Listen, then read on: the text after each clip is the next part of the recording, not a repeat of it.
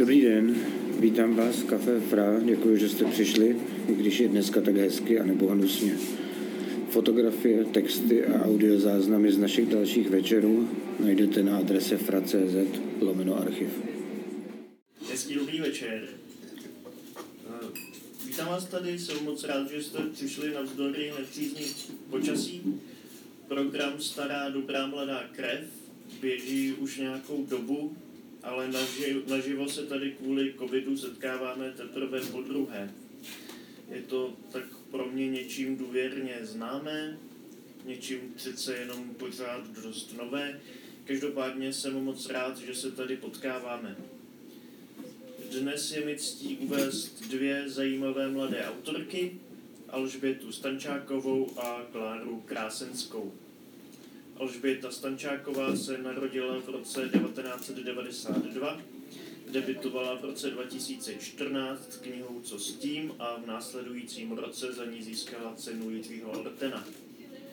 Pak se na nějakou dobu stáhla z literární scény, buď skutečně, nebo se to tak jevilo, proslýchalo se dokonce, že přestala psát. Před dvěma, třemi lety, přibližně, subjektivně z mého pohledu, se nicméně začala pozvolna vracet s velmi zajímavými novými texty. Kromě toho působí na Filozofické fakultě Masarykovy univerzity jako doktorantka a příležitostně překládá z angličtiny a francouzštiny.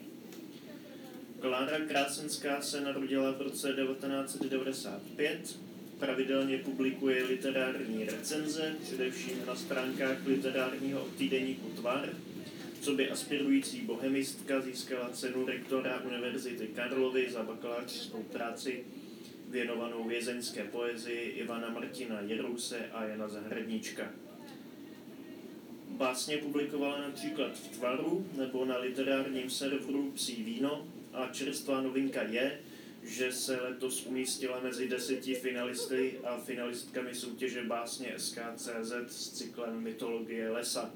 Když jsme domluvili tenhle večer, tak to, tato zpráva ještě eh, nebyla. To jsou výsledky, které se vyhlásily teď v sobotu, takže jsem rád, že to tak hezky vyšlo. Máme takovou aktualitu. Eh, Poetiky obou autorek jsou na první pohled dost odlišné, možná až kontrastní. Alžběta Stančáková je výrazně ironická, pitvá jazyk, pohybuje se ve městě, respektive v různých městech. Klára Krásenská je zase bytostně lirická, jejím přirozeným prostředím je les, jak už naznačuje název toho cyklu, který se umístil v soutěži.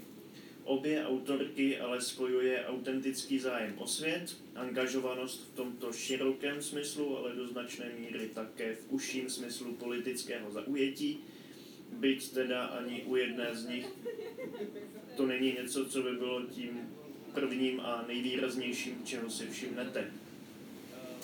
Já možná vás na úvod eh, poprosím, kdybyste každá přečetla jednu krátkou báseň a potom se budeme chvíli povídat a potom se pustíme do dalšího čtení. Začneš?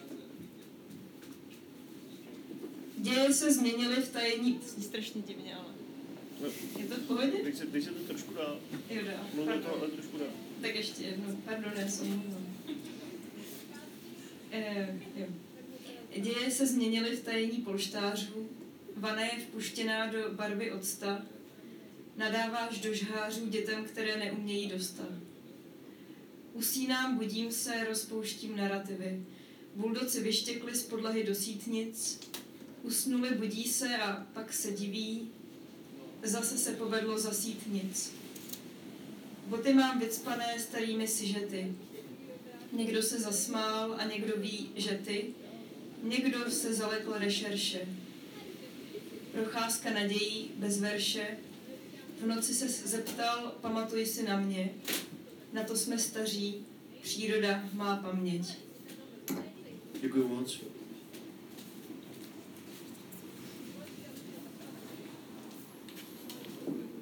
Závěrka. Nastavit musíš dlouhý čas. Oko se otevře a zavře. Mezi vteřinou a vteřinou okamžik absolutního vidění, záře z pohybu. Po každé zjistíš totéž. Si průsvětnost čeřením vzduchu, prostupnost hmoty, kouřová stopa mezi stromy. I tak si neklidná, opakuješ pokus. Děláš pomalé, promyšlené pohyby. Zjeví se ve tvém stínu něco, co není tak docela tvoje? Děkuji moc. Já jsem si uvědomil během téhle části, že jsem zapomněl na jednu důležitou věc pro ty, kteří nevědí. Po mojí pravici Alžběta Stančáková, po mojí levici Klára Krásenská.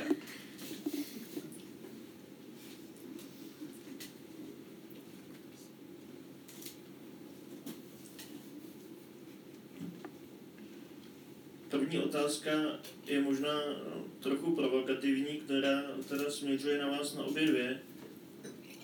Proč píšete? Myšleno, myšleno poezii, případně v širším smyslu uměleckou literaturu, ne, ne odborný texty.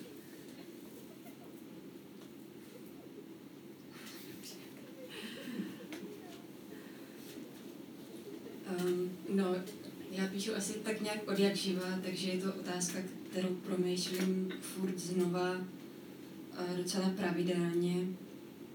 A teď jsem si vzpomněla, že jsem, že jsem na tohle téma nedávno vedla vlastně docela zajímavý rozhovor se svojí spolubydlou uh, Matildou a nějak mi přitom došlo, že, že vlastně často něco vidím um, nebo o mě jako zavadí nějaký um, něco, něco hrozně zvláštního, co vlastně, čeho si možná ani na první dobrou jako nevšimnu, ale zůstane ve mně nějaký pocit, nějaký potřeby to jako uchovat a nejenom uchovat, ale uchopit v nějaké jako celistvosti. Vlastně to co, to, co třeba vidím. Prostě vidím tady žlutou kytku ve váze, ve flašce a za prostě pět hodin uh, budu ležet v posteli a znova si vybavím ten obraz té kytky v té váze a všechno, jo a budu se jako hrozně pečlivě snažit vlastně zachytit všechno to, co, co dělá tu kytku tou kytkou, proč je to takováhle žlutá, proč, uh, proč spolu s tímhle obrazem ještě funguje prostě nějaká emoce nebo nějaká myšlenka, nebo se pokouším jakoby vsadit celý ten obraz do nějakého širšího kontextu, nějakého příběhu třeba. A jenom si tak jako kladu opakovaně nějakou otázku jakoby o tom, co, co se v tom prostoru a v čase vlastně děje a proč tu věc vidím nebo nevidím tak, jak ji vidím nebo nevidím. A nevím, připadá mi, že když to potom zkouším psát, tak se to celý nějak znova jakoby zpřítomňuje a zhmotňuje a, a vlastně eh, je to pro mě dost podstatný.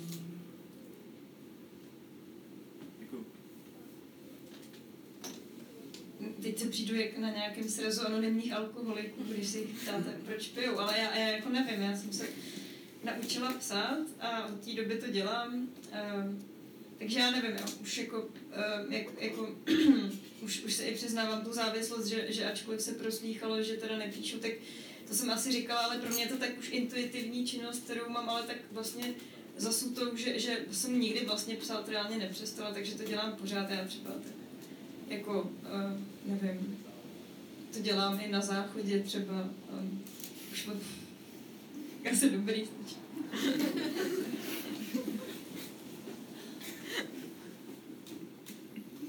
Jedna z věcí, které jsem zmínil v tom úvodu, je, že, že jste Eh, teda, teda Alžběta získala cenu Jiřího Ortena před několika lety. Klára naopak velmi nedávno, vlastně teď o víkendu se umístila ve finále poměrně prestižní mezinárodní soutěže, vlastně SKCZ.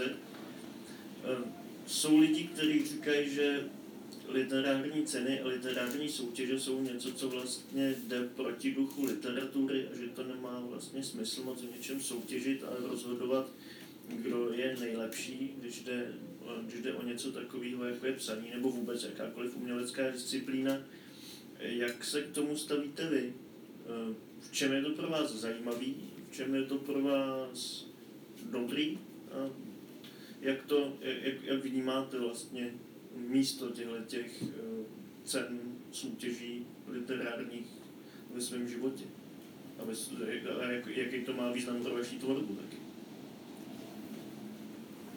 Já asi tyhle věci spíš vnímám jako recipientka, v tom smyslu, že třeba básně CZSK nebo literární soutěž Františka Halase a další mi umožňují sledovat, um, kdo teda v současné době píše a já tak můžu třeba narazit na autory, který bych jinak třeba poznala později, nebo bych je třeba nepoznala, tak v tomhle smyslu myslím, že je to vlastně dobrá křižovatka pro lidi, kteří se o to zajímají nějak vzdáleně a své osobní traumata cenou Jiřího Ortena tady asi sdílet nebudu, jako pro můj osobní život, nebo já jsem se vlastně třeba díky, nebo spíš kvůli teda tomu ocenění dozvěděla něco spíš o charakteru lidí kolem sebe a tak dále, jo? že vlastně já to mám spíš jako traumatizující zkušenost, protože Uh, ono to pro toho nositele ceny není úplně vždycky jednoduchý, obzvlášť, že je to mladá holka, tak asi jako takhle, ale zároveň jako vnímám ten význam v kontextu vlastně současnosti, že je prostě dobrý, že je prostě dobrý ty ceny mít, abychom se teda orientovali v tom, co se tady píše a co se děje. A zrovna ty mm, ceny, takový ty přehledový, kde je vlastně víc čestných uznání a víc laurea, nebo laureátů na čestných uznání, nebo co to je, tak um, jsou podle mě super, že, že, um, že to ty autory prostě může posunout nějakému dalšímu psaní, nebo, nebo je to nějak etabluje částečně. Tak. Mm. No, já mám pocit, že, že co se týče těchto cen a soutěží, tak asi vnímám nějaký dvě roviny, eh, které na mě nějak působí a to je, to je jedna ta negativní rovina nějakého jako nátlaku nebo naopak, nebo no, pocitu, že že se vlastně začnu příliš soustředit na, eh, na to publikum, nebo začnu mít pocit, že, že všechny moje texty nějak směřují k druhým, ačkoliv je to nějaká podstatná součást těch textů. A je pro mě dost důležitý eh, vytvářet nějaký prostor jako dialogu mezi, mezi mnou, mezi tím textem a mezi jako kýmkoliv druhým. Tak vlastně ve chvíli, kdy, já nevím, jsem se někdy někam přihlašovala, nebo často i tyhle ty jako čtení jako odmítnou, nebo naopak neodmítnou a pak je mi z toho blbě, protože vlastně jako nechci, nebo se na to necítím připraveně, nebo je to, nevím, připadá mi, že se mi ty texty nějak vyprazňují, nebo že od nich jako získávám nějaký divný odstup. Um, tak doufám, že se to dneska nestane, ale asi ne. No a ta pozitivní rovina eh, vlastně teď i s těma básněma uh, um, se nějak naplnilo to, že, že jsem hrozně dlouho měla prostě rozdělený ten cyklus těch básní, tu mytologii lesa. A vlastně jsem si pořád vůbec nemohla dokopat k tomu, abych si k tomu sedla a nějak to dokončila. Protože jsem měla pocit, že, nebo to je takový můj normální pocit, že uh, moje psaní je prostě nějak méně cený, nebo je potřeba prostě zvládnout všechny ostatní povinnosti uh, do školy, do práce, tedy a tohle se furt odsouvá a odsouvá a nějaký takovýhle deadline, který mi jakoby vytvoří nějaký, prostě nějaký hodiny času, kdy prostě budu vědět, že si sednu a mm, s nějakou jako vizí toho, co, co se v těch textech bude dít, mi vlastně hrozně pomohl to, to jako dotáhnout a nemít nějaký pocit viny z toho, že si zase píšu nějaký svoje prostě tady blbinky a měla bych prostě, já nevím, dělat příspěvek na konferenci nebo něco dobrý. Poslední otázka, než se pustíme teda přímo do těch textů do toho čtení, na což se hodně těším. Eh, tenhle ten cyklus eh, je definovaný generačně. Eh, je pro vás důležitý to, že patříte k nějaký generaci, nějaká generační sounáležitost nebo generační témata, generační problémy?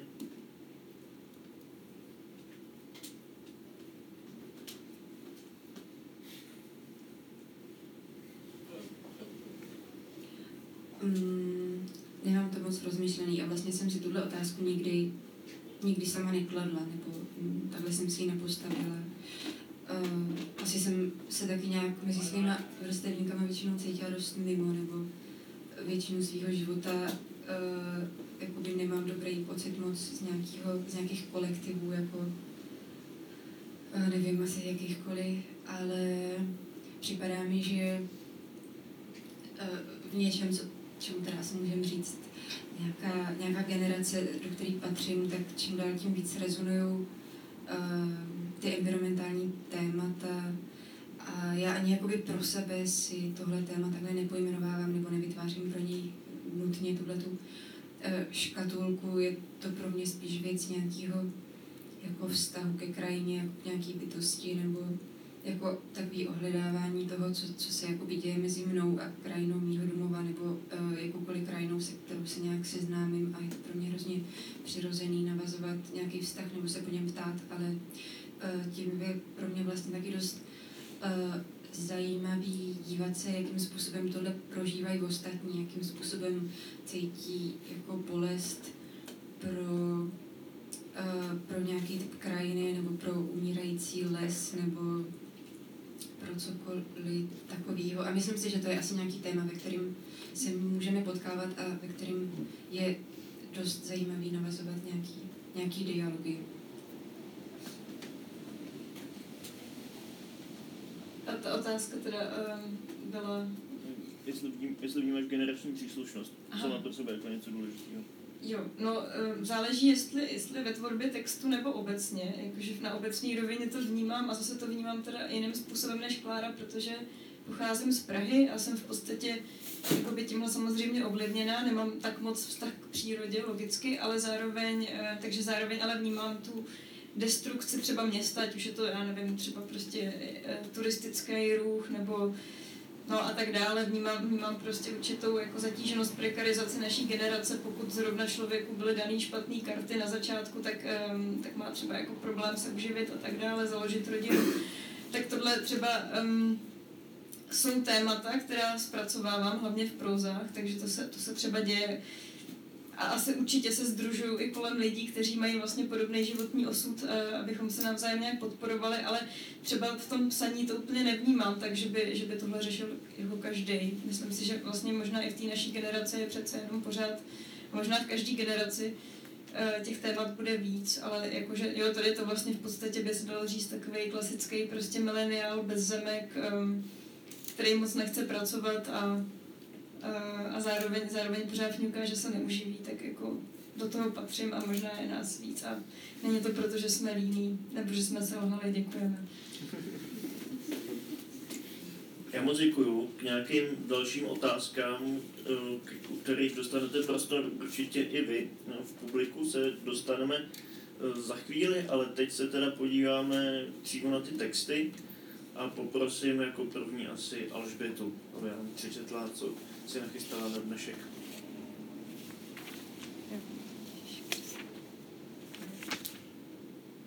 Jsem to tady mezi tím všechno nějak freneticky přemíchala, jak jsem přemýšlela. Nevadí. Fakt se omlouvám. Eh, sežehlý hrudník, krmivo pro papeže. Tady máš prut, dík a tady propad v leže. Táhněte domů přijeli fízly, dej vědět komu. Ty hrany stěn jsou řízlí. Nevejdu se už nikam a už vůbec do těch line. Je promiň, že ti vykám, du bist so schön, so klein, když ananas vlíkám a vysávám z něj bromelain.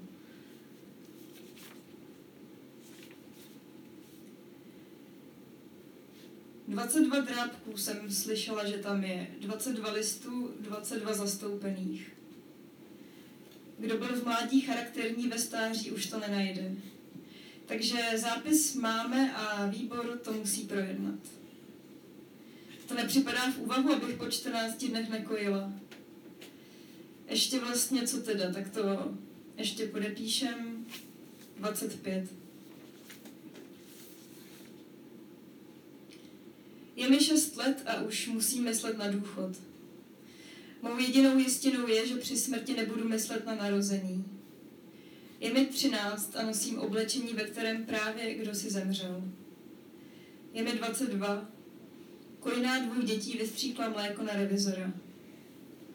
Je mi zima a mrznu, nehodící se škrtněte.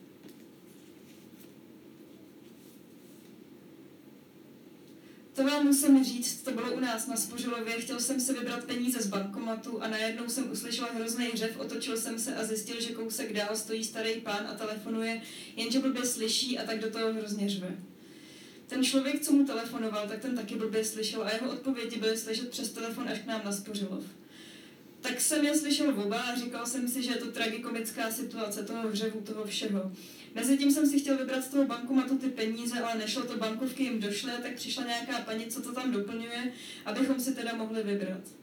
Ta paní byla taky stará a otočila se na mě a říkala, že teda stáří je hrozná věc a byla stará asi jako ten pán, co blbě slyšel, nebo možná prostě o něco starší než já.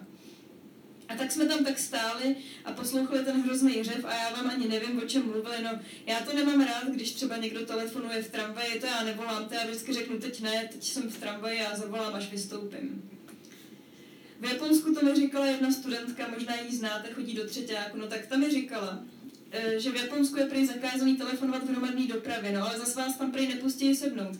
To mi zase říkala jiná známa, že prý vás nepustí sednout, to je ta orientální zdvořilost a brutalita zároveň, to jste třeba těhotní nebo starý a nic. Tady vás aspoň pustí sednout, ale stejně, kdybyste slyšeli ten hřev, jak ten chlap řval do toho telefonu a nic neslyšel, a ten druhý taky ne, a jak ta paní říkala, že stráží, teda pardon, stáří, no, je to prostě strašná věc. O cestě. Tak dobře doraž, přeju hezkou cestu. V zátelku lahev pod sněhem je výstup, všechno to dohodly zástupy mužatek. Šeredný muž stál před vchodem u jatek. Pršelo, zůstalo slovo jsem. Domů šli brzo a s ovocem, někdo pak narazil do židle. Dlaždice ujeli, těší mne, a když už jdeš, fušuj do krému a jestli ne, zdej se mokrému, ragády vyléčíš klekem, kůže se převaří mlékem, mlezivo zůstane ošidným. Frkne, pak ví očidním.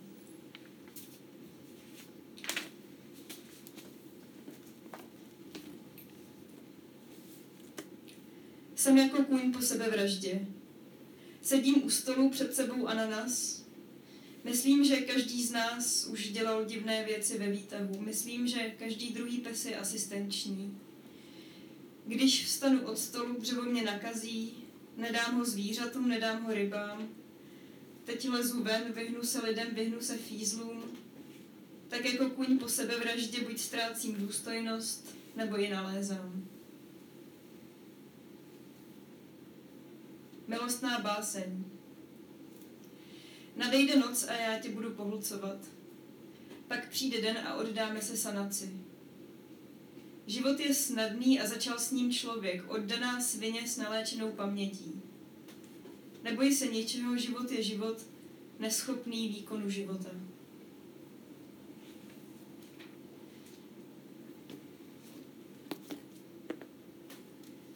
Jemnost paní, to je mimochodem text z té mý jediný knížky, která za ty roky vyšla. Jemnost paní se na mě jemně usmála. Na sobě měla obláčkově modrý propínací svetr, béžovou sukni, vysoké růžové boty. Po boku béžovou doku s krátkou sametovou srstí. Jemnost paní mi je jemně vylízala a přitom na mě koukala svýma poměnkovýma očima, v jejich škoutcích se zachytily drobky řasenky. Doka ležela na dece rozprostřené na šedivých dlaždicích, od kterých šel chlad. Když jsem sebou naposledy škubla a pak si složila ruce pod hlavu, políbila mě jemnost paní na oblast stytké kosti a po její rtěnce zůstal na mé kůži šeříkový flíček. Potom se jemnost paní začala svlékat, denní světlo dopadalo na její povyslé tělo, punčochy tělové barvy se jí zařezávaly v pase a krabatily břicho. Když zjistila, že jí sleduju, nejdřív se rozčílila, ale potom si sedla na madraci a začala plakat. V dlaních žmoulala svůj bledě modrý svetr. Zvedla jsem se, prošla kolem ní a hodila na ní deku, kterou jsem vytáhla spod dogy. Jemnost paní tiše plakala pod dekou, nemotorně se pod ní oblékala a celá červená se z ní potom vymotala. Zavolala k sobě dogu a měkce se na mě podívala, když jsem si krémovala boty. Pak vzala za kliku a odešla. Až ve sprše, když jsem smívala zbytky šeříkové rtěnky, jsem si uvědomila, že jsem ještě nikdy nekrémovala boty s takovou jemností. Tak a poslední text bude trochu delší, protože je to proza a jde vlastně, ten text se jmenuje Tvoje tvář zepkým odrazem a jsou to vězeňské zápisky Češky, která byla odsouzená za to, že se během tří měsíců, které strávila v Budapešti, nenaučila dost maďarsky.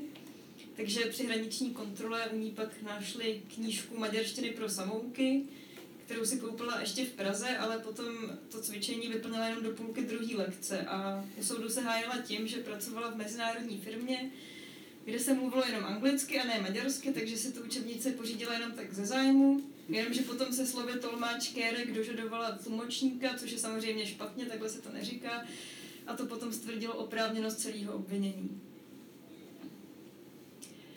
Nebudu popisovat to martýrium. Chudák Baláš asi lituje, že se narodil na slovenské dědině a měl tedy schopnost necelý rozsudek tlumočit. Tahle celá oproti té vazební ujde. Asi jsem ve snížené ostraze, ale co já o tom vím. Deník si každopádně schovávám, nesmíme používat jiný než maďarský jazyk. A samozřejmě to porušujeme. Finka Sůvy, která je v celé se mnou, mi už šeptem anglicky vyprávěla o své maďarské přítelkyni Noře. Naučila se od ní hodně slov, podle usnesení soudu však méně, než kolik by se bývala naučila od muže. Pro Finy je to speciální oddíl, protože jsou ugrofinčtí. Suvy ale říká, že se ty jazyky podobají asi jako angličtina a hindi. Režim. Budíček brzy ráno, snídaně 4 hodiny maďarštiny, oběd 4 hodiny maďarštiny, večeře samostudium. Suvy mi pomáhá sepsat odvolání, jídlo ku podivu výborné. Jen ho nevím, proč jíme v hotelové restauraci, kam nás svážejí a kde se ač pod dohledem a označení mísíme s hotelovými hosty. Snažím se vysvětlit, že mám v Praze práci a že pokud do ní nepůjdu, vyhodí mě. Taky se snažím vysvětlit, že pokud nezaplatí nájem, vystěhují mě. Něco mi říkají a ukazují mi naši celu. Toto má teď být můj domov a Maďar měl v mé jediné zaměstnání. Judith překvapilo, že jsem tak rychle dohnala Markuse a Georgie. Oba jsou studenti, jeden Němec a druhý Bulhar. Erasmus už není tak bezpečný, jako býval. Předběhla jsem Kolumbijku Sandru, ona je ale jazyky. Má dceru s Maďarem, vyhmátlý, když se jí vedla do školky a nezvládla říct, kolik jí vyzvedne. Prý se učí už dva roky, ale nedělá pokroky. Dochází denně na lekce, manžel a dítě na ně večer čekají. Chybět smí jenom dvakrát měsíčně. Doma se stará o dítě a přes noc programuje. Ještě za tmy nás naložili do Antonu a odvezli na exkurzi do Myškolce. Celou cestu rostu z Georgie pořád má něco o penězích. Divím se, že ho těžko o ně nepraštím, ale totiž německy a Markus jen tupě přikivuje. My školci fasujeme plavky a jdeme se koupat do horkých lázní. Prosedím den v tom nejteplejším bazénku, kam ani ostraha nevleze. Den blbec, moje odmítnutí, moje odvolání zamítnuto, rozsudek potvrzen. 8 hodin maďarštiny denně, po zbytek na samostudiu maďarské kultury a tradic. Chybí ale délka trestu, tu tady nezná nikdo. Proč se mě nezastane třeba nějaká ambasáda nebo lidskoprávní organizace, jenže já netuším, co se děje venku a ztrácím pojem o čase. Řekla jsem jít na hodině, že k obědu jim dümlč leveš, do oběda ebed, ale pořád z české e, takže po mně hodila slupku od banánů. Nakonec nás museli evakuovat, protože nám třídu vytopila dešťová voda, takže teď samostudium v celé všude nevlídno a mokro a suvy mi radí s úkolem. Dnes pro změnu vedro, téma Hungarikum. Sandra už to celé musela slyšet stokrát, když furt propadá. Přidělili mi konečně pořádný sešit, tak jsem si přepsala zápisky z minulých lekcí. Vedle nich jsem se vylepila obrázky všech Hungarek a vybarvila si je. Blbec Georgij se mi na to směje, přitom sám dneska netušil, jak se řekne lžíce. Večer měli všechny jazykové úrovně společné chutnávky maďarských vín i z bachaři. Mluvíme lámaně, ale mluvíme, mlčet by bylo horší. Největší překvapení Markusově je teprve 19 a jeho otci 94 let. Georgii se u každé lahve ptá, kolik stojí peněz. Američanka Lindsay umí maďarsky nejlíp, je v pokročilých a našla tu cestu k Bohu. Večer končí překvapivou pobídkou, ať si vezmeme nedopité láhve sebou do cel. Su vybere tři, já jednu. Ráno ji nezvládnu zbudit. Nejdřív mi to přijde vtipné, ale není to vtipné. Takže tak, Egri Čilágok. Suvy bude za pár dní dobrá, nikdo netušil, že to měla taky léky. Přísná prohlídka všech cel, hledají kontraband, denník uchráněn, ale těsně. Teď sama v celé učím se pohybová slovesa. Vedro. Antonem do Egeru nějaké slavnosti v kostýmech, co pět minut duní dělo, Georgii mě zas rozčiluje těmi penězi. Když se ho ptám, z čeho bude žít na svobodě, on říká, že když od někud jsem, musím tam přece mít i dům, kam se můžu vrátit. Markus a Suvy se mě zastanou, že taky nic nemají. Pak do Šarvary cukrář vždy nejstarší v Egeru. Útratu zaplatí jen těm, kdo se umí maďarsky objednat. Všichni to umíme, Georgii rovná drobné do komínku, kterému nakonec zboří a seberou. Od rána migréna do třídy, odkud se vlezla ještěrka. Judith ji vyhnala s metákem. Posloucháme budapešský koncert Queenu a zpíváme si Tavasy Sel. Pak píšeme test, 99% za dobrý výsledek dostanu Turo Rudy.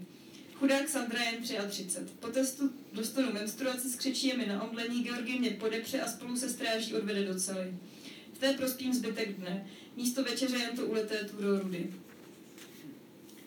Rutina, už ani nevím, co bych psala. Maďarština není tak těžká, jak se zdála. Sandra je pořád na chvostu a my jdeme o úroveň výš. Nová učitelka Krista je příšerná, šišla na nás jako na děti, ale aspoň po nás nic nehází. Je to furt lepší, než kdyby to bylo horší. Říkali, že pokud se budu tak dobře učit, pustí mě domů. Já ale nevím, co je návrat. Líp, se mi teď, líp mi teď bude tady. Třikrát denně s maďarskou trikolorou na rukávu nabírat ovocnou polévku z mísy na švéd a stavu občas výlety, ještě nebyl Estergom a to jsme se o něm už učili. To jediné, co mi snad chybí, tvoje tvář zebkým odrazem. To poslední, co jsem nevěděla z vlaku, protože mě nenapadlo se s tebou kdy rozloučit. Děkuji.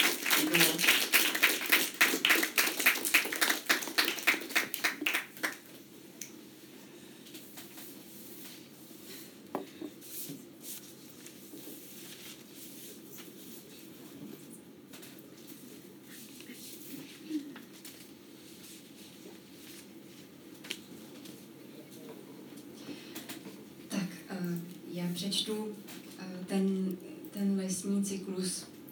Jmenuje se Mytologie lesa a občas eh, tam probleskne nějaký cizí citát.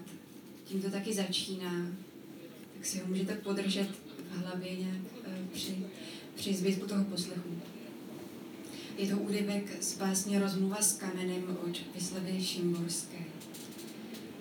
Celým svým povrchem jsem k tobě pootočen, ale celým svým nitrem ležím odvrácen.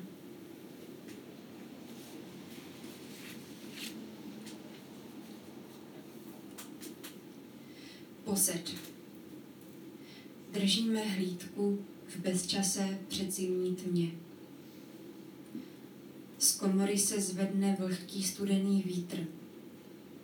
Svazek třezalky zapraská domem bledé oko bloudí po kopci. Očí přibývá, pátrají, co by ještě zhltly. Propadají se do rozvrácené půdy. Dráb se zaboří do kopce, byliny v komoře se neznatelně pohnou.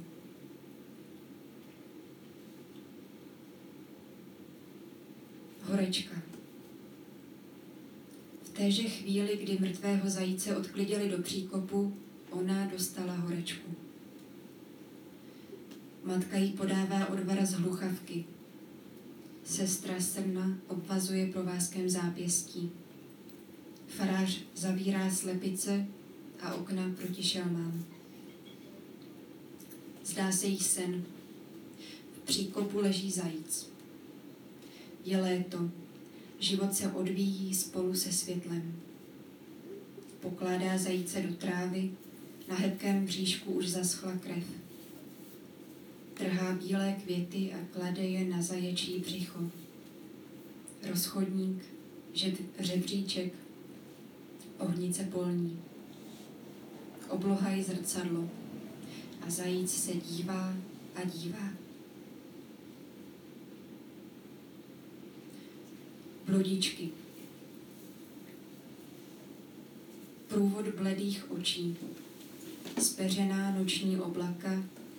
Mokrý, světelkující asfalt. Nechávají za sebou stopu až do vsi. Vlečou za sebou cizí těla, štěrk křeše obsy strnulé na kámen. Jdeme po stopě rozdrolené půdy. Sbíráme ji a ještě vlhkou si klademe do úst. Mohli jsme mluvit o náhlém odcizení, ale proti mrazu, proti uhranutí. Kmeny služily za vsí, ale rozlomit pečeť znamená vydat se k vidění jednou provždy.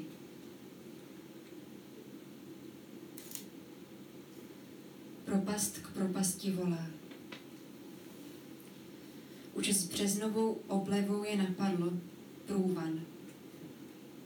Ve světlíku krápe, budí se, odcházejí do noci, ale tabák zapomínají doma.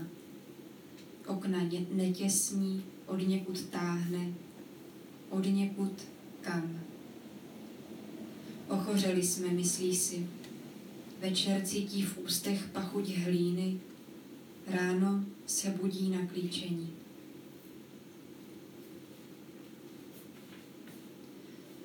Holoseč. Bloudíme v tříšti suchého dřeva. Vlečeme za sebou, větve padají nám z rukou. Je to oltář nebo hranice, jméno na zvonku se škrábala nechty, kovová hoblina, mokvající exém, halucinogenní houby. Píše ho zpátky, zlomená tuha, pořád vypadává. Nad kopcem krouží psy. Okna se stahují v kruhu, třetí patro ještě nestačí, ale čtvrté už by mohlo. Vyráží třezalka i vraní oko, černé bobule, rozšířené vidění, napínáme zrak, ale nevidíme nic.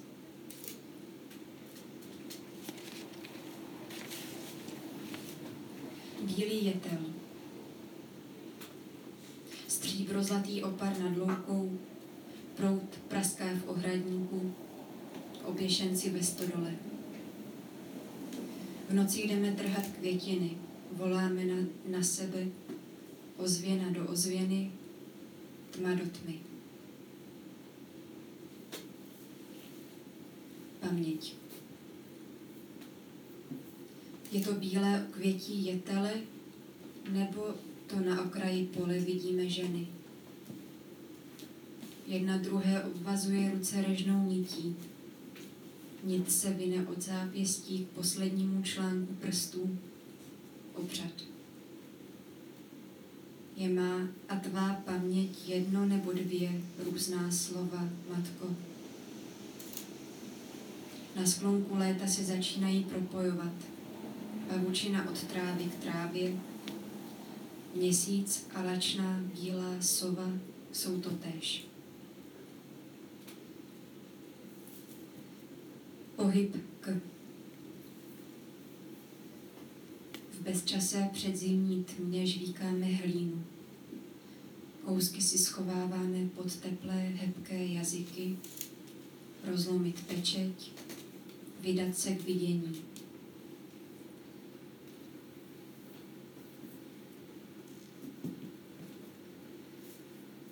Utváří se v život a neví v jaký. Mění se a nezná svou budoucí podobu. To je úryvek ze sbírky Meandry Bohumily Gregorové. A poslední text cyklu Zjevení lesa. Rána je ještě čerstvá. Vytéká březová voda.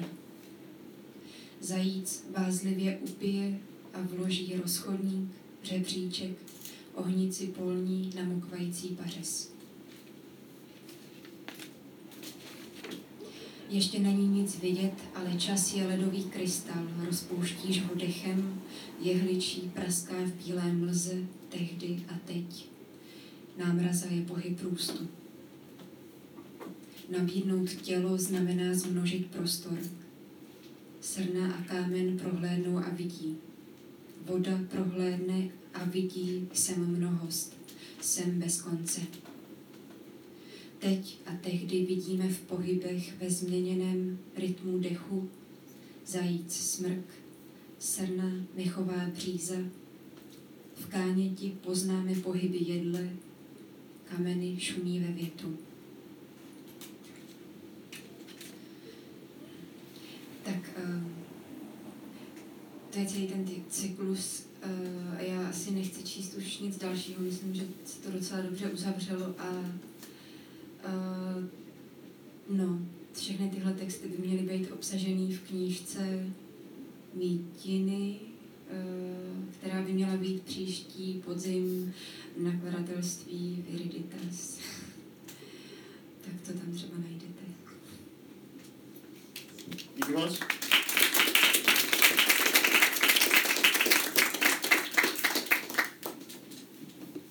Já než uh, předám slovo vám do publika, pokud máte nějaké otázky, tak mám jednu otázku pro Kláru a jednu otázku pro Alibetu.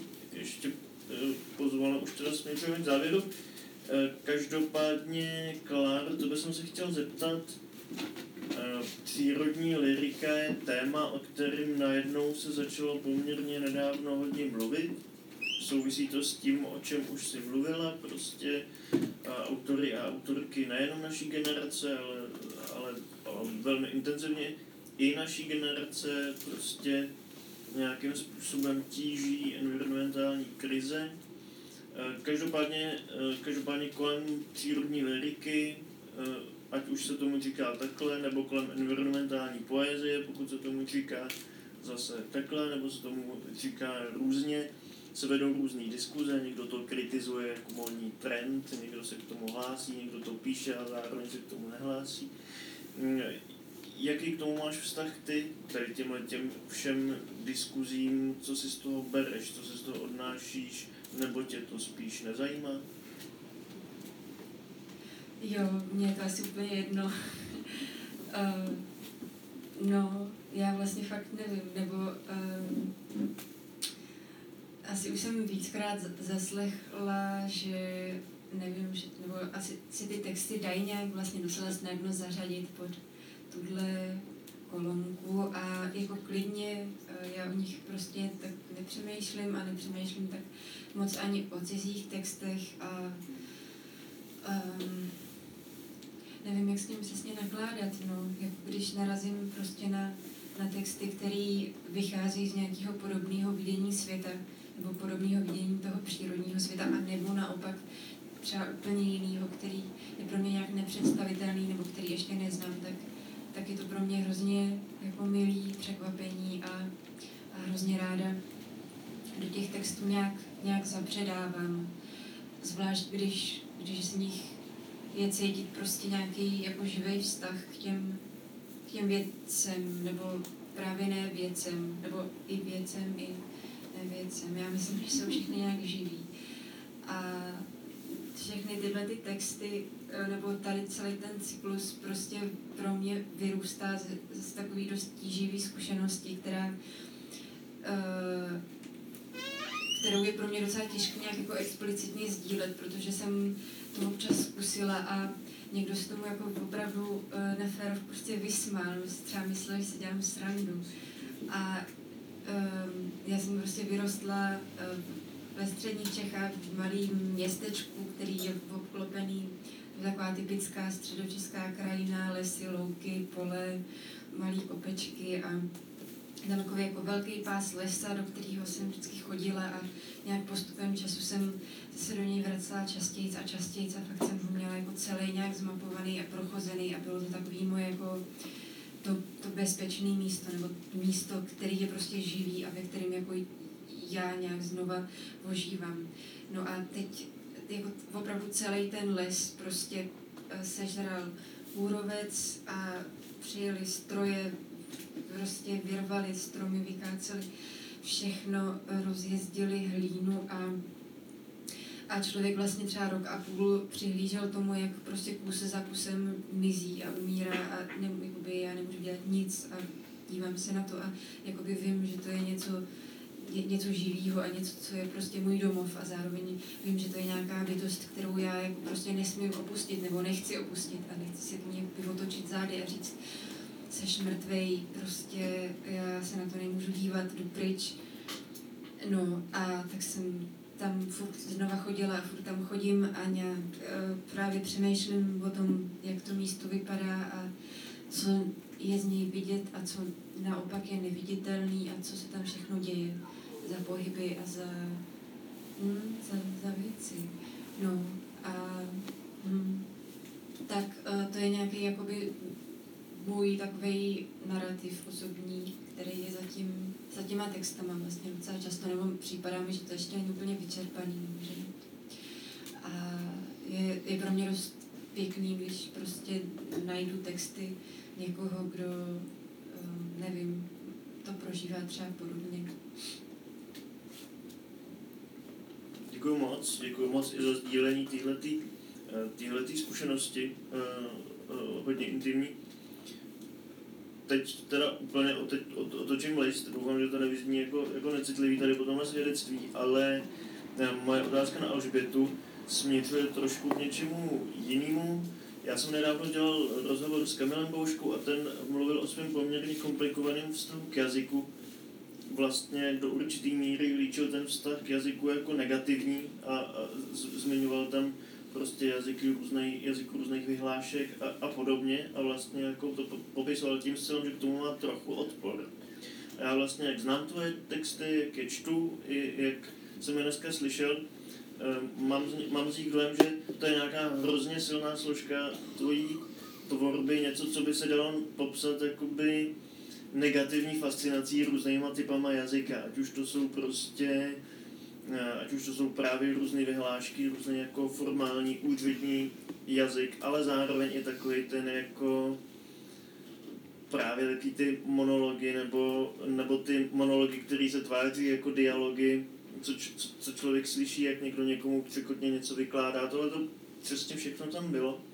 A mě vlastně zajímá, nakolik je to třeba pro tebe jakoby negativní opravdu ten vztah k tomu jazyku v tomhle a nakolik si to užíváš, právě kontakt s jazykem v tady těchto těch jeho podobách, který možná, kdyby se to jako hodnotilo, tak bychom řekli, že jsou jako upadlý nebo nějakým způsobem jako zvrácený. Jak, co to pro tebe vlastně znamená? Jak se k tomu ty stavíš? Jo, já mám k jazyku čistě vztah pozitivní, si myslím teda, upřímně.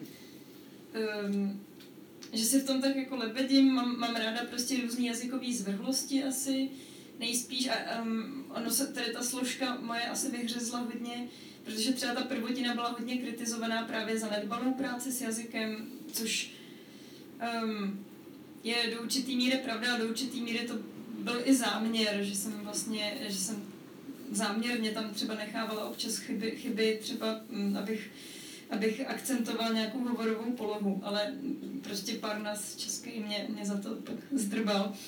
A um, ten můj vztah k jazyku se hodně proměňuje právě třeba tím, že já vlastně mám tendenci se i cizí jazyky učit, takže nějaký podivnosti v třeba vychýlení z nějaký, z nějaký prostě vazby a tak dále, třeba kolikrát může být prostě Eh, daný tím, že jsem třeba, že znám tu větu nebo to, to slovní spojení v chorvačtině, tak prostě, tak prostě to hodím do, jako, tak to prostě převedu na češtinu, nebo jo, takhle, ne, ne, možná největší vliv na moje psaní měla pak třeba francouzština, kterou jsem ovládla vlastně jako, nevím, no, neovládne jí člověk nikdy, ale před pár lety jsem se naučila na úrovni, že se v ní pak dlouho pracovala. Takže, takže to tam podle mě hraje roli možná mnohem víc ty cizí jazyky, než pak, jo a pak samozřejmě i fascinace těma jako věcma v těch, v těch cizích jazycích, takže jo, je to nějak provázaný, ale ten vztah k jazyku je prostě kladný, neznám jazyk, který by se mi nelíbil. Trošku jediná věc, kterou jsem zatím teda nepochopila, jsou takový ty vyloženě jako, um, já nevím, lidi mladší než já na Twitteru, co píšou jenom tak jako hrozně tezovitě anglicky divně a já jim pak nerozumím tak to jsem ještě jako ne, ne, nepochopila úplně, ale jinak se vlastně snažím k tomu jazyku přistupovat bez předsudků a prostě ho nějak využívat uh, různým způsobem. No. Mám, myslím, že nemám ani moc vlastní jazyk, protože jenom z toho, co jsme tady slyšeli, tak tam těch vrstev bylo víc, že rýmovaný sonet, ale zároveň prostě odposlechy nebo jo, nespisovné věci, hovorové věci, případně pak právě ten jako úřednický nějaký jazyk, tak jo, je toho prostě spousta, co mě fascinuje a Hmm. Uznávám, že někdy jako jediná negativní věc je, že, že se tomu věnuju možná až příliš a že pak mám tendenci se nerozumět s lidmi, který jazyk neřeší třeba vůbec. Nebo špatně interpretovat um, jako nedbalá vyjádření, což se mi někdy děje, že když se jakoby, mm, snažím se vždycky jako vyhledat nějakou jazykovou přesnost a ono hodně lidí se vyjadřuje třeba nepřesně a pak si prostě nerozumíme, že já už jsem tak jako hrozně ponořená do všeho, že potřebuju prostě fakt výrokovou logiku někdy. No. Děkuji moc. To, co jsi říkal na závěr, mi vlastně připomnělo tu situaci, kterou jsem zažil s tebou i já teď tady před, předtím, než ten večer začal. Eh, to, do, toho asi, do toho se asi nebudu pouštět, ale to vypravil, protože ty věci nejsou vůbec zábavné, když se to potom vypraví. Eh, každopádně teď eh, přišel ten čas, pokud máte nějakou otázku pro Kláru nebo Alžbětu nebo pro obě, tak myslím, že tak třeba na dvě, tři otázky určitě máme prostor.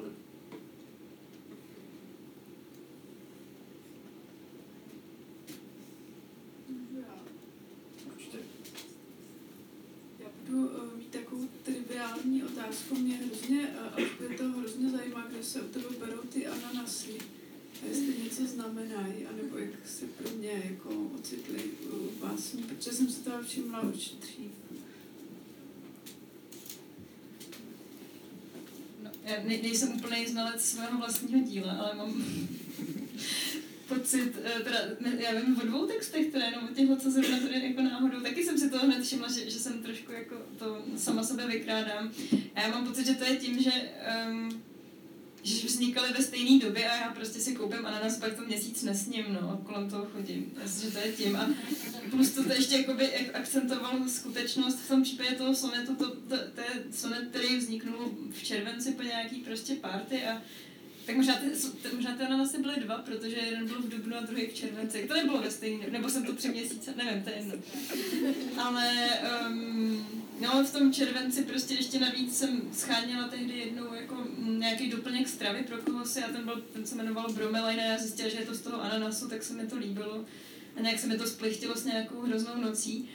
A, a, a předtím ten ananas, že prostě byl na tom stole a na něj tak koukala a já nevím, jako moje mysl hrozný prostě. Ale jako, ještě si na to dám pozor. Mě možná fascinuje exotické ovoce. Možná to je víc, já nevím, marakuje. No. Už mě na nic možná neptejte. Děkuji za otázku.